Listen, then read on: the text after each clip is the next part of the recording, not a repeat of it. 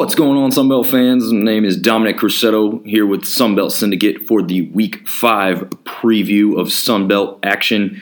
Uh, the first game kicks off at 12 noon on CBS Sports Network. That game pits Georgia State 0 4 versus Army 1 2 on the season. Um, I think this game really comes down to can Georgia State finally get over the hump? Uh, to me, they've been the biggest disappointment of the Sun Belt so far. There was a lot of people who put a lot of weight into them making a big jump and being one of the better teams uh, in the East and also in the Sun Belt overall this year. That has not happened. Um, they have, have they have had some good games, uh, but they can't seem to win the close ones, and that has become an issue. This one, I expect personally to be another close one. Uh, Army has not had a good start to the season, obviously, with that 1 and 2 record. They are a ball control team. So if their offense isn't working, they're going to struggle to score the, the points that they need to win the game. Uh, that's where this matchup becomes really interesting because Georgia State has struggled defensively. So if Army does possess the ball and ball control with their they're mostly a running triple option style offense, that will cause major issues for Georgia State. However, Georgia State has an offense that can do the same type of thing if it's successful against Army's defense, which I think for the most part it will be. Uh, Darren Grainger is got the ability to be a mobile quarterback as well as a thrower. Uh, he's not too bad. Nine touchdown, four interceptions on the year, so those four interceptions aren't great, but he is a playmaker, and I think that's what Army lacks in this game. I think that's what could put him over the edge. Um, we know that Georgia State's got the great rushing attack with Gregg and the others back there, but Gregg's kind of their workhorse back. He's going to get the load of the carries, and he's that big bruising back. If they can establish that and Grainger can have a good game, I think they take this one. I still have it as a very close score. I got it uh, within a one score game. I'm actually calling this one Georgia State 31, Army 30. We'll jump into the next matchup. That's a 1:30 start on ESPN Plus, pitting Texas State 2 and 2 versus James Madison a surprising 3 0. Maybe not surprising to James Madison fans, but I think after last week, you can say it is a little surprising. I thought they'd have a close one in, in week one against Middle Tennessee, but uh, they obviously took care of business without much of an issue there. In fact, they crushed Middle Tennessee, and then they came out and dominated the second half against App State just last week uh, to come out and really impress a lot of people nationally and also certainly within the Sun Belt itself. Uh, so the big question here is can Texas State get the running game established? That's been their biggest issue of the year. Uh, lately, Hill has come on strong, uh, but only has one touchdown on the season and only just over 300 yards overall, which isn't terrible, but that's really come on late, and that's been against some lesser opponents. So, can they do that against this JMU defense, which is very stout uh, for three of four quarters in that App State game just last week? Uh, it will be a major test for Texas State and Layne Hatcher. I think we know what JMU saw out of Chase Brice last week. He's not a mobile quarterback at all. Layne Hatcher is much of the same. He's a pocket passer. He can pick you apart. He's got a strong arm. He's got a huge weapon in Hawkins, who's just been probably one of, if not the best wide receiver in the Sun Belt so far this year. Certainly in that short list for Offensive Player of the Year right now, as it seems. Uh, 308 yards, five touchdowns total on the season. That part should be able to have success against JMU's defense. But if they can't establish that run game, that's going to cause them issues and concerns because we've seen how JMU just shut down App State's powerful run offense last week by dominating the line of scrimmage and holding their uh, running backs all under 50 yards apiece. So if they can do that, I, I, still expect JMU to come out here and play well in this game. It's going to be at home, uh, and they've got their mobile quarterback, who Centeio has been great, and he can make plays both with his arms and his legs. That's their huge weapon, and I think that just like the Georgia State game with Grainger, I think that's the difference maker here. I'm going to go with JMU 31, Texas State 24. Following that game up, we've got a 3:30 kick with Gardner Webb traveling up to Marshall. Gardner Webb one and three on the season. Marshall a surprising two and two. Uh, I think this is a get right game for Marshall. Not going to spend a ton of time breaking this one down. Although I will, you know, make mention for those that are not aware, Gardner Webb did give Coastal Carolina a heck of a game the other week. And, uh, you know, we don't know exactly where Coastal sits at just yet, but hey, they're they're undefeated so far on the year. So Gardner Webb could jump up and surprise, although I, I really expect Marshall to get back on track here against an opponent like this, like Gardner Webb. Uh, I don't expect much struggles because of how Marshall can establish that run game with Laborn going off so far this season and being possibly the best running back in the conference as of this point. Colombi, he's kind of come back down to earth after that hot start, um, but I still think he's a very good quality quarterback. And they still got Gammage and McMillan, who've been great wide receivers for them so far this season. Um, I, I, I, don't expect a lot of troubles in this one. I'm calling this one uh, in favor of Marshall pretty heavily. Marshall 42, Gardner Webb 10. Also a 3:30 kick on ESPN Plus the Citadel 1 and 2 versus Appalachian State, who is a surprising now 2 and 2 on the year. Again, just like the Marshall Gardner Webb game, I think this is a get right game for App State. Uh, they're going to be mad and disappointed with how the second half specifically went last week against James Madison. Although, again, if you look at the box score, they didn't score in three out of four uh, quarters in that game. So I think they're going to take a little frustration out, but this is one of those games where some of that weather could come into play. Might get a little sloppy. Citadel, you know, keeps the ball on the ground. Their option offense, App State sometimes struggles with that. I don't see a struggle happening in this game particularly, but I don't see App opening up the scoreboard to, you know, really, really crush this team. Uh, Clark isn't known for that. Shawn Clark, their head coach, isn't really known for doing that type of thing against lesser opponents. So I'm going to keep this one kind of realistic here, I think. Um, but it wouldn't shock me if if they try to run up the score a little bit more, just because you know maybe some confidence building and, and some getting some frustrations out. But I'm only going with App State 37, Citadel 10 in this one. And then I'm going to jump into what is likely the game of the week in the Sun Belt. Pits two of the top teams right now. A four o'clock kick on ESPN Plus, pitting Georgia Southern versus Coastal Carolina. Georgia Southern coming in with a 3 and 1 record, Coastal Carolina an undefeated 4 and 0 record. A really good test for both teams at this point in time. We'll see if Georgia Southern can keep on the scoring barrage. Uh, Vantrease is a heck of a quarterback.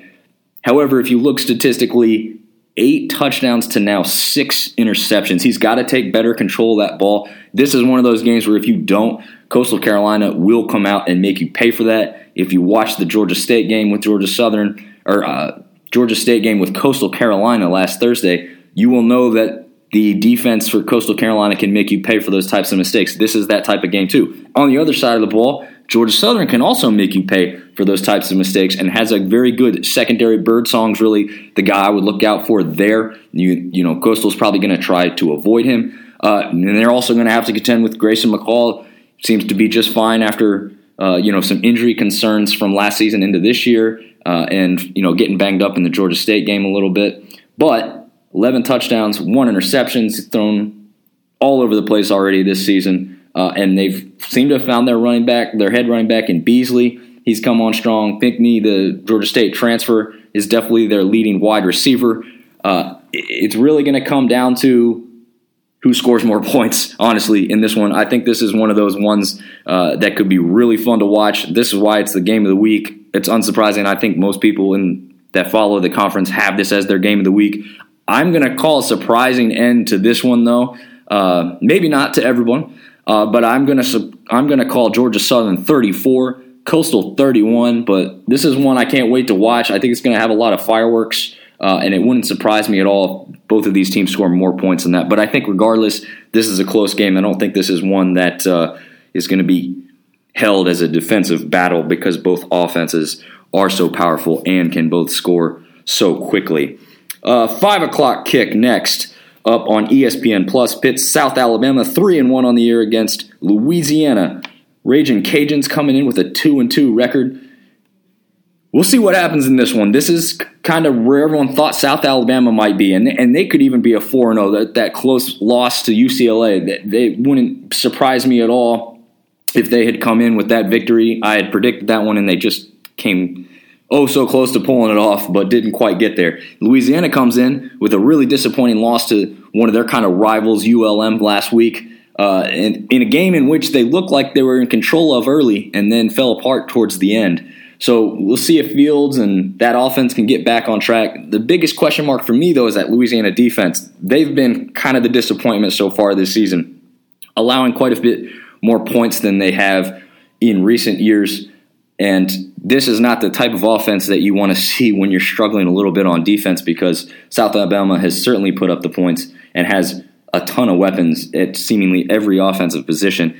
Uh, so I'm going to expect this one to come down to a, a closer game because UL is going to be wanting to get right back in the thick of things, especially in that West over there. But USA's been trying to be this team that they are seemingly this year for a while. And I think they're going to really want to put their mark on this season with a victory over UL. These teams don't like each other all that much.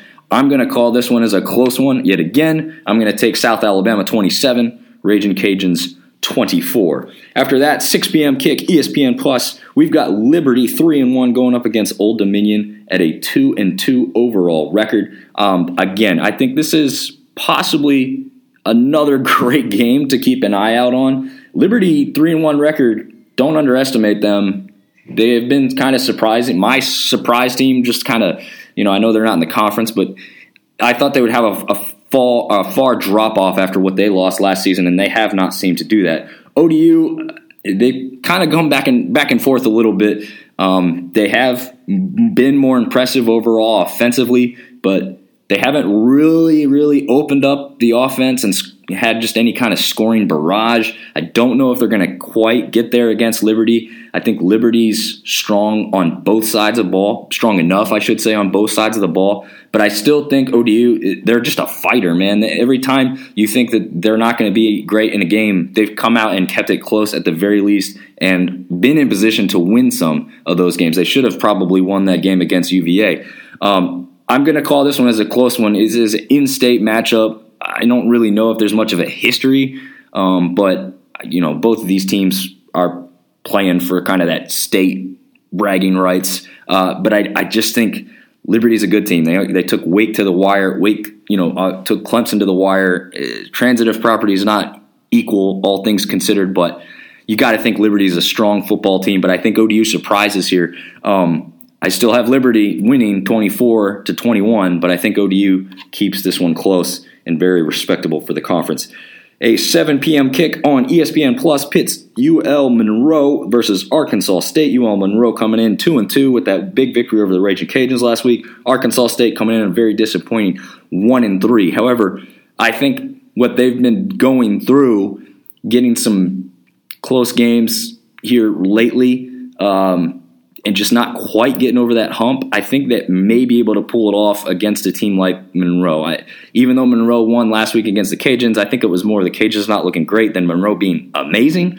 Uh, I don't want to rain on the parade of ULM fans too much there because I know that's a very prideful win, but I just I don't know. I think Arkansas State's going to want to get back in the winning column here, and I think they've got uh, enough of an offense to do it against that Monroe defense. But it will depend heavily if they can get Lang and Perry established in that run game, and if Blackman can take care of that ball real well. Um, I think defensively they're going to be and do enough to, to slow ULM's offense down. Um, I, I got this one as a 10 point game. Arkansas State 31, UL Monroe 21. And the nightcap, uh, actually, it's on the same time, but so I guess it's a nightcap between these two teams, uh, two games, I should say we have Troy at a 7 p.m. kick, ESPN Plus. We have Troy two and two battling a very good Western Kentucky team coming in with a three and one record. Uh, this one's this one could maybe take over as best game of the week, but this is not within the conference, so I'm not giving it to uh, Western Kentucky as far as that earmark there. I don't know though. I don't know what to make of this. Western Kentucky's a really strong, powerful offense.